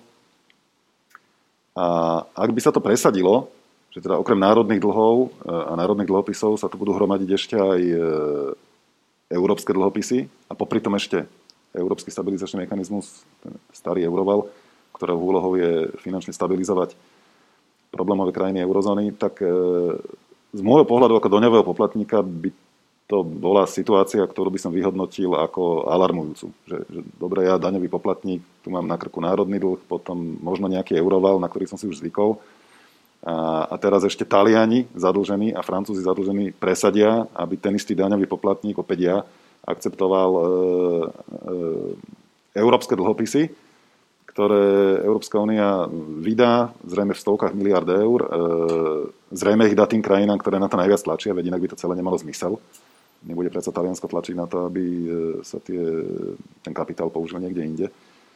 Čiže v tomto by som bol povedzme, že konzervatívny, opatrný, ostražitý, nazvime si to ako len chceme, ale, ale určite by som k tomu volil taký ten veľmi zodpovedný prístup, e, ako, ako sa to ako to môžeme vidieť aj vo firmách, ktoré sú zodpovedné, alebo, alebo v štátoch, ktoré sú zodpovedné, tak rovnako by mala konať aj Európska únia. A malo by byť jasné, že ak sa už teda budeme zadlžovať, ja to totiž ne, nezhadzujem to zo stola, aby som nebol zle pochopený, ale ak sa už má ísť touto cestou, že ešte aj Európska únia sa bude e, vo veľkom, vo veľkom rozsahu zadlžovať cez eurobondy, tak by malo byť jasné, na, na aké účely to je možné, aké sú tam obmedzenia a, a kto to splatí. Ako ste správne spomenuli, eh, európske dlhopisy sú dlhodobou témou. Eh, určite by nám k tomu viac vedela povedať aj Anna Zaborská, ktorá prijala pozvanie do tejto diskusie. Eh, dlhoročná europoslankyňa, ale bohužiaľ je na hlasovaní v parlamente. Bola ešte istá nádej, že by sa mohla zapojiť do diskusie, ale, ale momentálne sa hlasuje aj o legislatíve týkajúcej sa korony, takže nemohla prísť. E, spomínali sme už Taliansko, Francúzsko, e, ale jeden štát sa tak vymyká z tej Európy a možno práve vás, pán Mistrik, by som sa spýtal na Švédsko. E, Švédi zaujali úplne inú taktiku ako väčšina ostatných štátov. Jedine Veľká Británia sa možno pokúšala, pokúšala o niečo podobné, teda nezatvorili základné školy a škôlky, iba stredné a vysoké školy, nenosia povinne rúška, nemajú tam také tvrdé opatrenia. E, je tento pokus odsúdený na neúspech s tým, ako bude pribúdať počet nakazaných v Európe? Alebo naozaj Švédi majú také kultúrne špecifika, vieme, že si udržiavajú väčší odstup medzi sebou, že by taká stratégia mohla byť účinná? E, ja som vedec a vedci majú jeden ohromný luxus, že si môžu dovoliť povedať, nerozumiem 99,9% veciam na tejto planéte. Ja nemôžem zaujať k tomuto stanovisko, lebo nepoznám tie problémy, nepoznám tie súvislosti a neviem, aká je e, situácia vo Švedsku. Ja môžem na to len to povedať, že my môžeme urobiť jedno, že podobné štáty z hľadiska vývoja e, epidémie sú Slovinsko a Litva. Mňa e, docent Kolár z Univerzity Komenského poprosil, že on by to rád zanalizoval tieto dáta a pochopil tieto súvislosti. Niečo podobné, čo sa vy, na mňa, čo sa vy mňa pýtate na Švédsko. On by chcel vedieť, že ktoré sú tie skutočne rozhodujúce faktory, ktoré spôsobia, že tá epidémia sa nešíri. On by to chcel ako vedec pochopiť. A preto ma požiadal, že či by som mu nevedel zohnať informácie, aké opatrenia, ale detailné, hej, nie také tie mediálne, aké detailné opatrenia prijali v Slovensku a prijali v Litve. Aby on si tieto informácie pospájal a analyticky ich vyhodnotil. Čiže ja by som povedal, že toto je taká seriózna cesta, ako sa skutočne zodpovedne vyjadriť. Hej. Čiže to, čo sa vy pýtate, mohol by som tu strieľať nejaké, nejaké svoje, svoje laické predstavy, ale jednoducho e, nemyslím si, že je niekto e, v súčasnosti takej pozícii, že by presne vedel, ktoré z týchto faktorov sú tie účinné, ktoré, tam treba, ktoré e, opatrenia treba prijať, ktoré aké majú vplyv. Samozrejme, že my, keď chceme zabrániť tej, e, šíreniu tej epidémie, musíme používať argumenty epidemiológov, ktoré nám hovoria znižovať ten sociálny kontakt, necestovať, nenavštevovať sa, obmedzovať aktivity len na lokálne a to je jediné, čo, to, čo môžeme. Čiže túto otázku, ktorú sa, si, sa vy pýtate, si myslím, že o pár mesiacov ľudia, ktorí sa tomu budú seriózne venovať, oni vám potom dajú e, kompetentnú odpoveď. Uvidíme teda, či sú dve rôzne stratégie, ako pristupovať k vírusu. Ešte vidím otázku, ktorá je asi najvhodnejšia práve pre vás, pán Mistrík. Zvládli by sme pomôcť Taliansku a postarať sa o niekoľkých ťažkých pacientov, tak ako to spravili napríklad Nemci? Dokázali by sme to s tým našim systémom v aktuálnych podmienkach zabezpečiť? No, v prvom rade my sme boli vždy zvyknutí, že nám majú všetci pomáhať. U nás sa moc netradovalo, že aj my by sme mali trošku niekedy niekomu pomôcť a na toto by sme nemali zabúdať, zvlášť keď je niekto v ťažkej situácii a možno nás o tú pomoc ani nepožiadal, ale mali by sme byť tí, ktorí povedia, že chceme vám pomôcť. Hej. Môj otec býva v Banskej Bystrici a prišli za ním susedia a spýtali sa ho, že či nepotrebuje pomôcť nákupom a nepoprosili a bolo to veľmi pekné gesto. Takto by sa mali správať aj štáty. Ja si nemyslím, že náš zdravotný systém je tak postavený, aby sme my vedeli prijať e, ťažko chorých a pomôcť im s liečbou. Ak im v niečom môžeme pomôcť, tak napríklad dnes sme, e, bol predstavený ten slovenský PCR test, a tie kapacity výroby toho testu sú oveľa vyššie, ako to dokáže Slovensko využiť.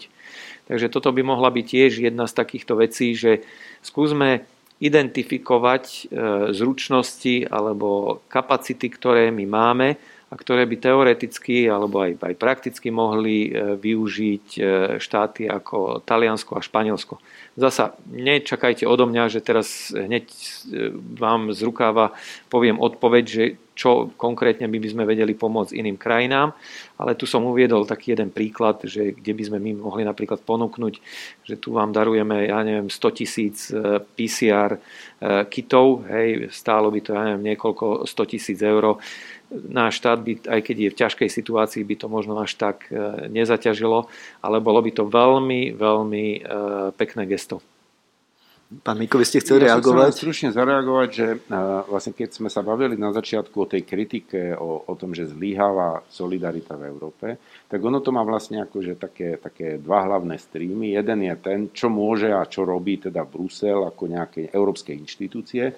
A druhá a podľa mňa významnejšia je práve to, čo tu nás zaznelo. To znamená, ako, vieme, ako sme schopní byť solidárni voči sebe, vlastne tí jednotliví, tie súčasti tej Európskej únie, či tie štáty navzájom.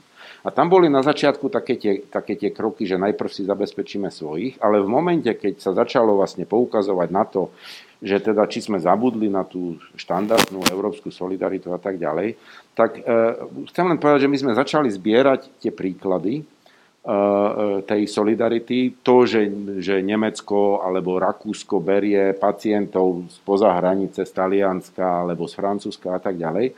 A ono sa ukazuje, že vlastne tak, ako vlastne nastal nejaký taký, by som povedal, až výbuch tej solidarity medzi občanmi, že si navzájom šijeme rúška a pomáhame, chodíme na nákupy a tak ďalej, tak e, v zásade paradoxne s, s nejakým informačným oneskorením, ale deje sa to aj medzi štátmi, že tie štáty skutočne, e, teda my máme stále viac príkladov, e, ktoré ukazujú, že si proste snažia nejakým spôsobom pomôcť v tom zmysle, že nikto to nerobí samozrejme tak, aby ohrozil svojich obyvateľov, ale sú tam vždy nejaké kapacity, niekto niečo dokáže vyrobiť vo väčšom počte, alebo môže požičať nejaké prístrojové vybavenie, kým je potrebné, alebo môže poslať proste nejaký typ výrobkov, ktorý, ktorý proste nepotrebuje. A toto sa skutočne v stále väčšej miere deje. Takže e, ja, ja, tá moja taká pôvodná, ja som z toho mal dosť akože také bolenie hlavy a mal som taký ťažký žalúdok z toho, že že my vlastne nie sme akože schopní ani jednu jedinú vec spraviť ako pre tých ostatných, že vlastne tak strašne myslíme len na seba.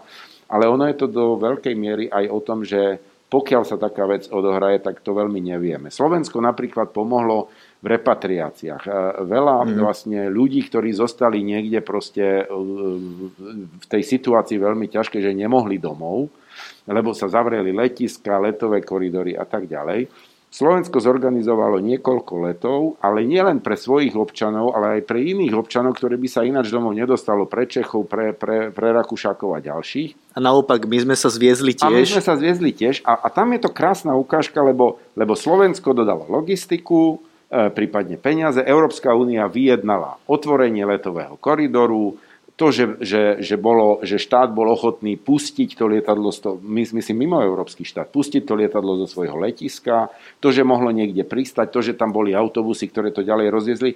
Čiže naraz, naraz vlastne tie, tie príklady existujú, len málo o nich vieme, málo o nich hovoríme a možno, že nie sú ešte, by som povedal, systémové, to je to, že sa učíme s tou krízou, áno, ale nedá sa povedať, že by ten fenomén tej solidarity medzi tými členskými štátmi alebo medzi tými ľuďmi v tých členských štátoch úplne chýbal. To tak nie je. Ja si dovolím ale tuto povedať jednu vec, aby sme zase neboli moc všeobecní a boli trošku konkrétni, a to je možno aj podnet e, pre vás. E, tých e, pomôcok, testov a niektorých výrobkov, ktoré teraz nutne potrebujeme, zase není až tak veľa čo sa týka, týka do, do typov. A napríklad, hovoril som o tých testoch, veľmi nám chýbajú tie izolačné kity. Mm-hmm. A vyrábajú to veľké e, koncerny v západnej Európe aj v Spojených štátoch a oni nie, že by nás nejak e, odbíjali, ale oni idú po veľkých objednávkach. A kým Slovensko objednáva veľmi malé objednávky, tak viac menej sa s nami až tak nebavia, ako keď to objednáva uh-huh. Nemecko vo veľkých množstvách. Ono sa to zle vysvetľuje, že tam je nejaká ekonomická moc toho Nemecka a nechcú nám to na Slovensku dať možno hrá aj toto nejakú takú marginálnu úlohu, ale v podstate to je na komerčnej báze a oni prirodzene, keď sú firmy, veľký obchod, hej, že keď si chcete objednať jednu šrobičku, tak sa s vami nebavia a keď poviete, že ich chcete 5 e, miliónov, no tak ste pre ňoho vážený zákazník. Trošku toto pozorujeme aj v tejto oblasti a tu napríklad by mohla aj Európska komisia hrať e, aktívnejšiu úlohu. Tak, milé štáty, e, dajte nám zoznam, čo vám momentálne chýba a my sa cez naše kanály pokúsime, aby sa toto spravodlivo rozdelilo medzi krajiny lebo nie je možné, aby jedna veľká krajina vysala všetky tieto komponenty a samozrejme my z našej pozície to potom veľmi ťažko zháňame. Ja by som vedel ešte niekoľko takýchto príkladov, lebo tam chýbajú skutočne len, len také malic, maličké uzunké e, produktové e, veci a toto by napríklad Slovensku veľmi pomohlo a my to s týmto zápasíme dennodenne. Môžem na toto zareagovať, lebo toto je veľmi, veľmi dobrý príklad. A chcem povedať, že vlastne uh, jedna vec je mať na to štruktúru a druhá vec je, že ako sa implementuje, aby som bol presný. Toto presne, čo ste popísali, je ten dôvod, prečo Európa rozbehla to spoločné obstarávanie. Presne toto sa stalo, že ono sa toho zúčastňuje 25 štátov, nie, nie teda 27 alebo 28. a tých 25 štátov dodalo na Európsku úniu zoznam toho, čo potrebujú. To sa samozrejme e, odohrávalo v druhej polovici februára a v marci, čiže dneska možno zase tie potreby sa nejak posunuli. Ale na základe toho sa vypísalo to prvé kolo a na základe toho sa obstaráva a, je to v množstvách, ktoré potrebujú tie jednotlivé štáty, takže sa to obstará dohromady, čo ste sám povedal, že vlastne tie procedúry, Keby to mal robiť každý sám, tak to je proste akože hrozný šimel administratívny. Takto sa to pri jednom spraví a potom tie zmluvy idú napriamo s jednotlivými členskými štátmi v tých množstvách, ktoré vlastne požadovali. Čiže ten princíp je zachovaný. Ja neviem povedať, či v tých úvodných požiadavkách, ktoré napríklad prišli zo Slovenska, či tam boli všetky tie komponenty, ktoré teraz vieme, že potrebujeme. A to sú tie ďalšie kroky, ale počíta sa s tým. A Európska únia vlastne pokračuje v tom obstarávaní spoločnom presne z týchto dôvodov. Lebo ináč Malta, alebo čo ja viem, Cyprus nemajú skutočne šancu voči tým veľkým objednávateľom u tých dodávateľov. A toto je presne za tým a preto to aj Európska únia robí. Len podotýkam, že napríklad na rúška, na ten základný zdravotnícky materiál, vlastne tie prvé požiadavky išli, a to, to je ako taká dobrá, dobrý príklad toho, že Európa zase tak úplne sa nedá povedať, že spala, lebo už išli na konci februára. To znamená ešte predtým, než sa vlastne tu ako rozbehli tie problémy v Európe, lenže pochopiteľne aj to obstarávanie, a už sme o tom hovorili, nejakú chvíľu trvá. A teraz, keď to robíte za seba, tak to je nejaký čas, a keď to robíte pre 25 subjektov, ktoré sú vlastne svojbytné a, a suverénne, tak, tak ja to veľmi rád prirovnávam k domovnej schôdzi. Neviem, či ste niekedy boli proste v nejakom bytovom družstve na schôdzi a treba sa dohodnúť, že kto bude umývať schody. Úplne banálna vec a môžete sa schádzať 10 krát a nedohodnete sa. Tak e, vlastne my sme v tejto situácii potrebovali 25 štátov zosúľadiť na tom, ako sa vypíše vlastne to výberové konanie, aby sa dodali tie dodávky. Čiže áno, nejakú dobu to trvalo, ale dnes už vlastne E, sme v stave, že, sú, že sa pripravujú tie zmluvy pre jednotlivé štáty. To znamená, že, že už ako tá procedúra vlastne vo veľkej časti prebehla. O tých tendroch sme vlastne hovorili aj v prvej časti, ako o jednom z opatrení, ktoré prijala Európska komisia, ale ja by som to ešte spojil, to, čo zaznelo už skôr predtým, e, že zdravotníctvo je teda vo výlučnej právomoci členských štátov. E, nie je to vec, ktorú by mohol Brusel, Európska komisia priamo riadiť. Pán Daniš, dá sa podľa vás očakávať, že aj kvôli tejto kríze, alebo vďaka nej, záleží od uhla pohľadu, eh, budú členské štáty ochotnejšie eh, hlasovať za nejakú užšiu integráciu, eh, odovzdať viac právomocí do Bruselu, keď si napokon všimli, že máme veľmi prepojený trh, rôzne súčiastky, ako hovoril aj pán Mistrík, sa vyrábajú v rôznych štátoch a sme na seba natoľko odkázaní, že možno jednotlivé malé štáty, ako je Slovensko alebo Malta, nemajú šancu? Ja si myslím, že toto je jeden z takých e, takmer istých e, následkov e, tejto krízy. Že každý jeden z nás, jednotlivec, si uvedomil, že časť svojej slobody a suverenity musí potlačiť a musí sa zmieriť s tým, že je tu nejaký krízový štáb, vláda, ľudia, ktorí majú právomoc nariadovať opatrenia. A my sa tej slobody vzdávame a pomerne ochotne, a v takom rozsahu, aký by bol nemysliteľný, keby vám v januári niekto povedal, že, že budeme doma, že nebudeme chodiť do roboty a že, že budeme zavretí na veľkú noc, tak by sme mu neverili. Teraz je to holá realita, my to akceptujeme, lebo, lebo si to vyžaduje kríza a vyžaduje si to naša vôľa prežiť a vysporiadať sa s rizikami.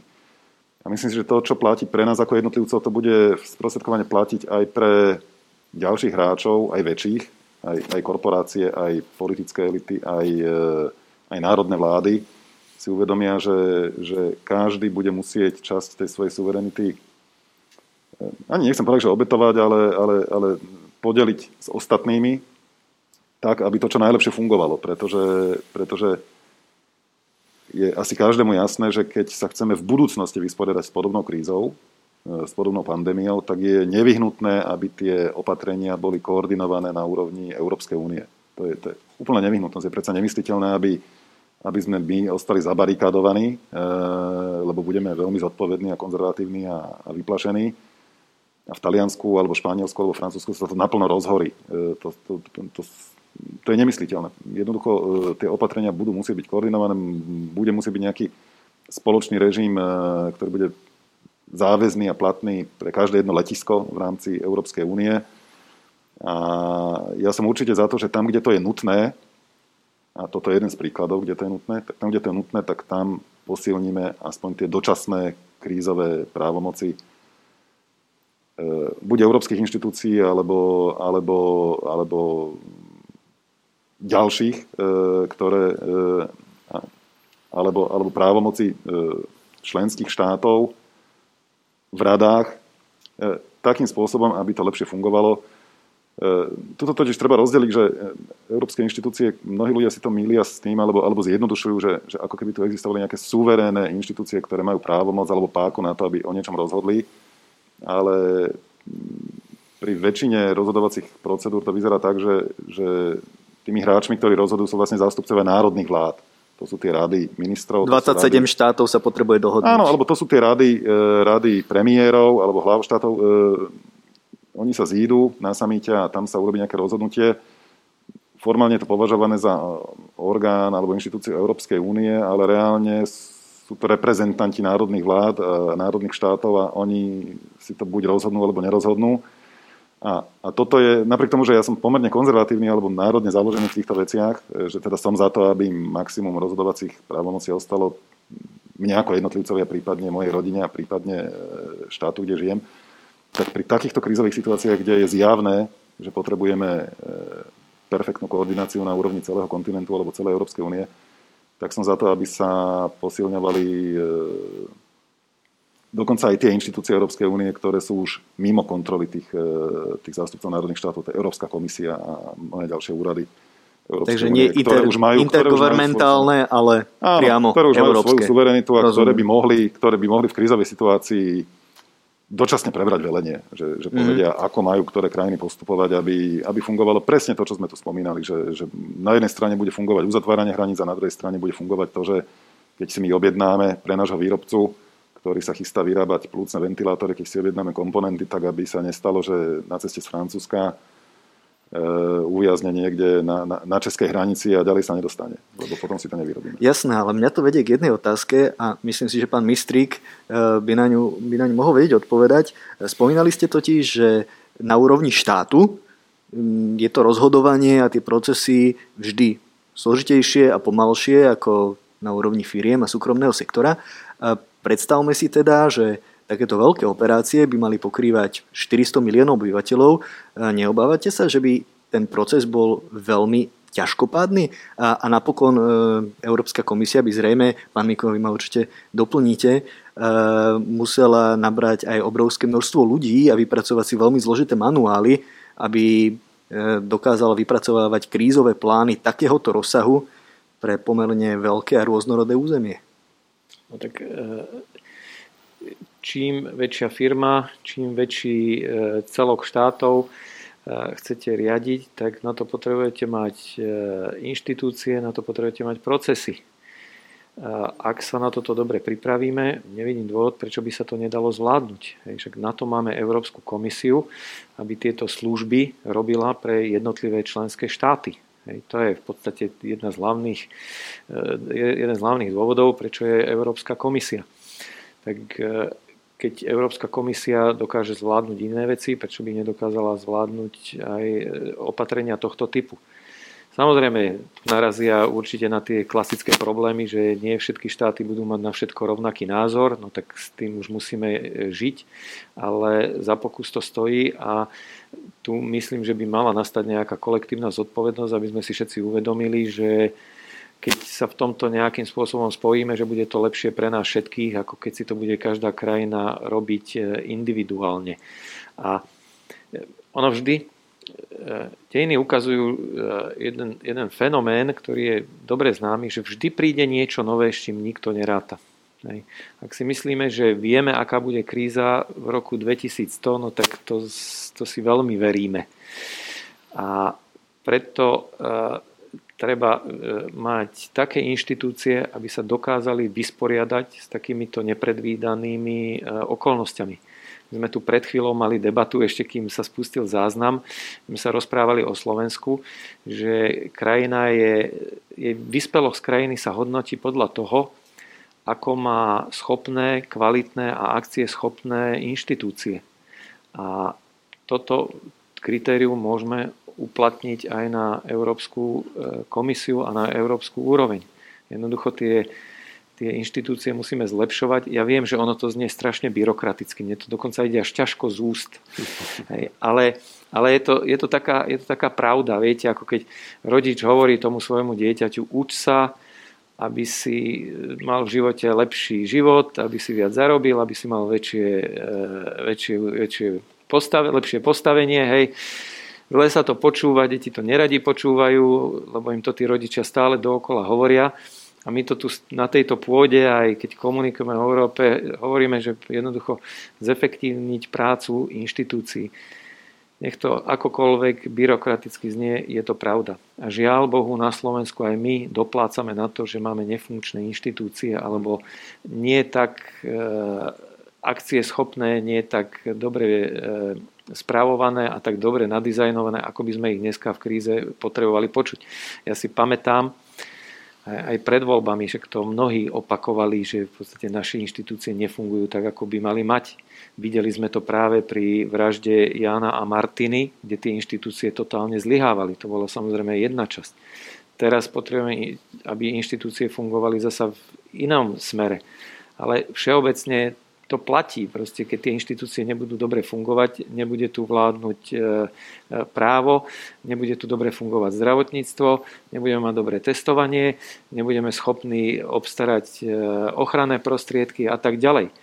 Čiže keď táto kríza jedného dňa pominie alebo sa zmení, zasa by mal prísť niekto a povedať, že áno, poďme zlepšovať naše inštitúcie. To neznamená, že teraz príjmeme zasa viac e, e, ľudí a budeme zväčšovať a nech bujne tento byrokratický aparát, ale buďme skôr efektívni. Aby som zasa aj ja nehovoril zasa moc všeobecne, vidím to na tom testovaní. Ja by som vám vedel vymenovať x vecí, ktoré sa mali dávno prijať a teraz ich musíme robiť, aby toto bolo napríklad pripravené Takýchto príkladov by sme mohli nájsť e, na strane právneho štátu, e, v školstve a tak ďalej. E, pán Miko, ak, ak dovolíte, slovo, len... ja, sa, ja sa budem musieť ospravedlniť, pretože mám ďalšie povinnosti. Nechcem byť ten človek, ktorý strháva mikrofón. A, Ďakujem, že ste prijali pozvanie. Nahnevaný odchádza z diskusí. Áno. Avizovali ste to vopred, samozrejme. Avizoval som to vopred. Ja by som sa chcel veľmi poďakovať za vaše pozvanie. Chcel by som sa poďakovať aj mojim kolegom za, za zaujímavú debatu a budem sa tešiť, keď ma zasa pozvete a a vaše pozvanie veľmi rád príjmem. Ďakujem, ďakujem že ste pekne. prišli a príjemný večer. Mm, ďakujem. A, Tamiko, ja by som rád len trošku rozšíril tú otázku, lebo tento rok by sa mal spustiť konferencia o budúcnosti Európy a napriek francúzským ambicióznym plánom na pomerne o dosť užšiu integráciu sa zatiaľ štáty zhodli, že nemajú veľký záujem otvárať európske zmluvy. Mhm. Zmení to koronakríza?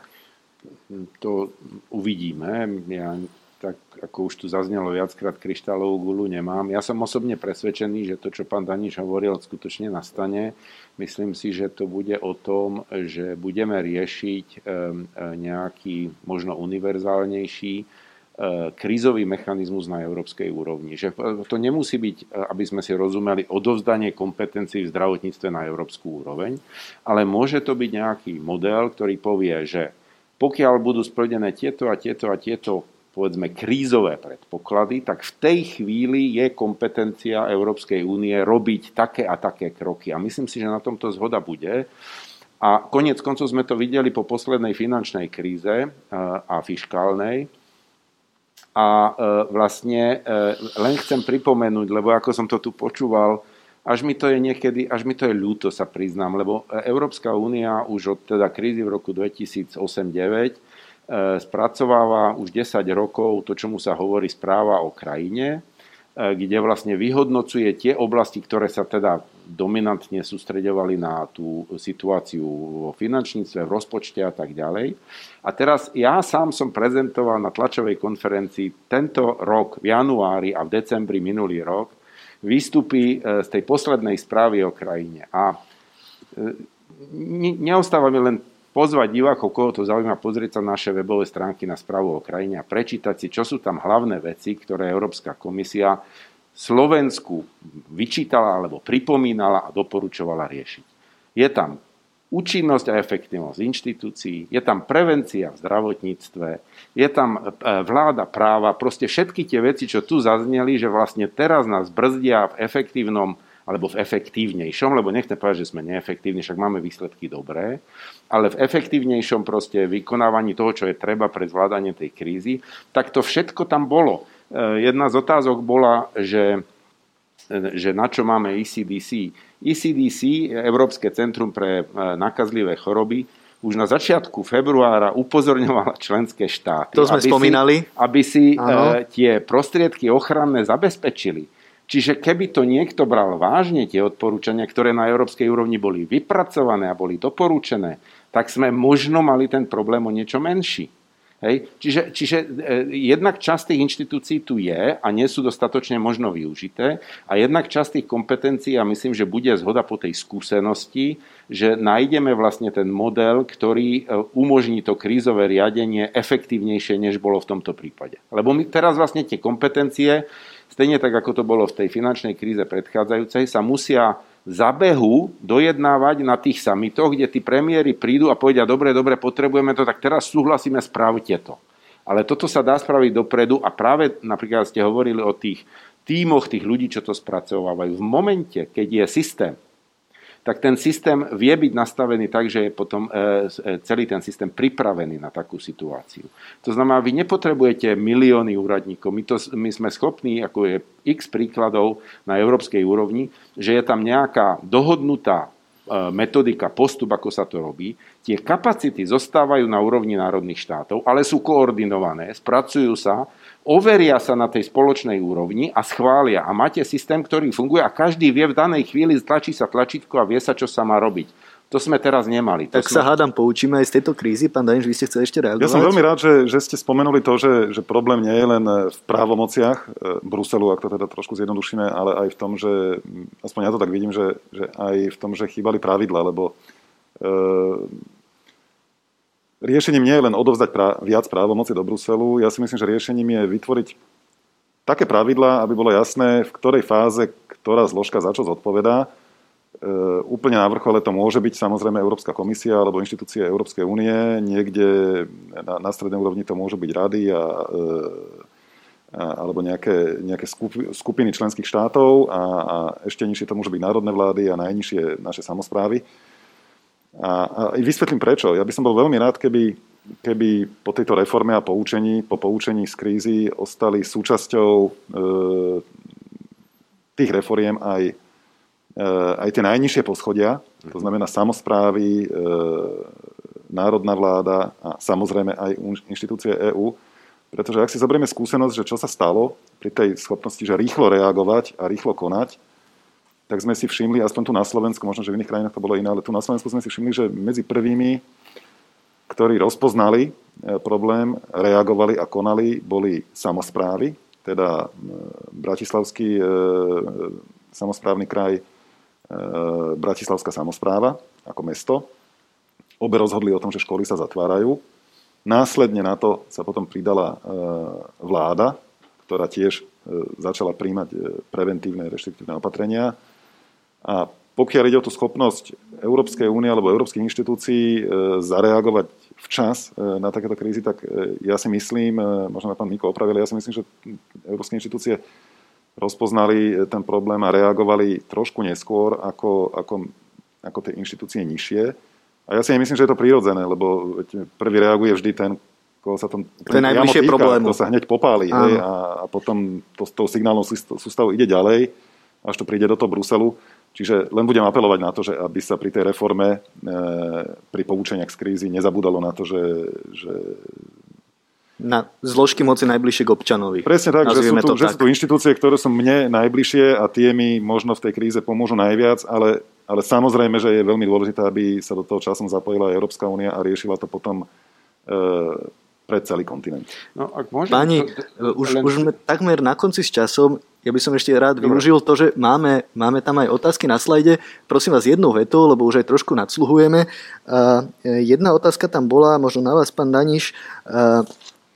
Či koronakríza znamená, že sa zmenila aj globalizácia, že utrpela globalizácia a začneme inak vyrábať fungovať viac na lokálnych produktoch, surovinách? Ja si myslím, že globalizácia je už v takej fáze, že je neporaziteľná, ale, ale na druhej strane, poviem to na jednom príklade. Škoda, že nevidno cez ruško, lebo sa usmievam teraz. Ale, ale my sme tu mali veľa takých národných svojrazných politikov, ktorí veľa hovorili o potravinovej bezpečnosti a o rôznych iných veciach a myslím si, že nie každý tomu celkom rozumel a hlavne to ani nebolo celkom na mieste, že taká, taká veľmi malá krajina, ako je Slovensko, hovorí o potravinovej bezpečnosti, že my si to všetko dopestujeme, a, alebo lieková bezpečnosť, alebo akákoľvek iná bezpečnosť. Keď to niekto povedal z tých národných lídrov, tak som sa zasmial, lebo Slovensko je príliš malé na to, aby to zvládalo, ale ja si myslím, že a pán Miko bude určite súhlasiť, ja si myslím, že toto je veľká výzva pre európske inštitúcie a pre Európsku úniu ako celok, aby sme my v rámci Európskej únie aj vďaka takýmto krízam mali, mali potravinovú bezpečnosť, to znamená, že si budeme vedieť, e, nehovorím, že povyrábať všetky potraviny, to sa, to sa nebude dať, ale, ale že budú nejaké, nejaké pravidla na to, aby, aby mohol byť kvalitne zásobovaný celý kontinent, aby tu boli nejaké rezervy, distribučné cesty a tak ďalej, systém vzájomnej pomoci. To isté platí pre liekovú bezpečnosť a to isté platí aj pre tú pandemickú bezpečnosť, že áno, budeme to musieť mať e, v rámci EÚ dostatočné páky na to, aby, aby sme si to vedeli sami garantovať v rámci únie. Ja myslím, že existuje určitá minimálna veľkosť toho objektu v rámci tej globalizácie, ktorá dáva tú istotu, že vlastne dokáže to to, to priateľné fungovanie aj v krízovom období zabezpečiť. A práve si myslím, že vlastne v Európe je možno jeden alebo dva štáty, ktoré už by do tej veľkosti padli, e, ale ako, ako veľká väčšina tých štátov, ktoré sú v Únii, samostatne toto proste už v globalizovanom svete zabezpečiť nedokážu a pre nich je tá Únia v podstate presne ten priestor, ktorý to zabezpečiť môže. Ďakujem, tak to bola posledná odpoveď, ktorá zaznela v našej dnešnej diskusii. E, Máme víťazov súťaže, otázok bolo dosť, bohužiaľ sme sa k všetkým nedostali, ale je to Roman, Dana a Ivan. Potom sa s nami skontaktujte, dostanete drobné vecné ceny. Ešte by som rád nakoniec poďakoval našim partnerom, ktorými sú zastúpenie Európskej komisie, Slovenská spoločnosť pre zahraničnú politiku a mediálnym partnerom Euraktivu, Rádiu FM, SME a portálu Zahraničná politika. No a úplne nakoniec by som sa rád rozlúčil s našimi hostiami, bolo nimi Ladislav Miko zo zastúpenia Európskej komisie. Teším aj ďakujem. Pán Dag Daniš z Aktualít. Ďakujem za pozvanie. Pred chvíľou nás opustil Robert Mistrík, člen permanentného krízového štábu a bohužiaľ pre povinnosti v parlamente sa na diskusii nemohla zúčastniť Anna Záborská. Ďakujem za pozornosť, moje meno je Juraj Hajko a dúfam, že nás budete sledovať aj na budúce.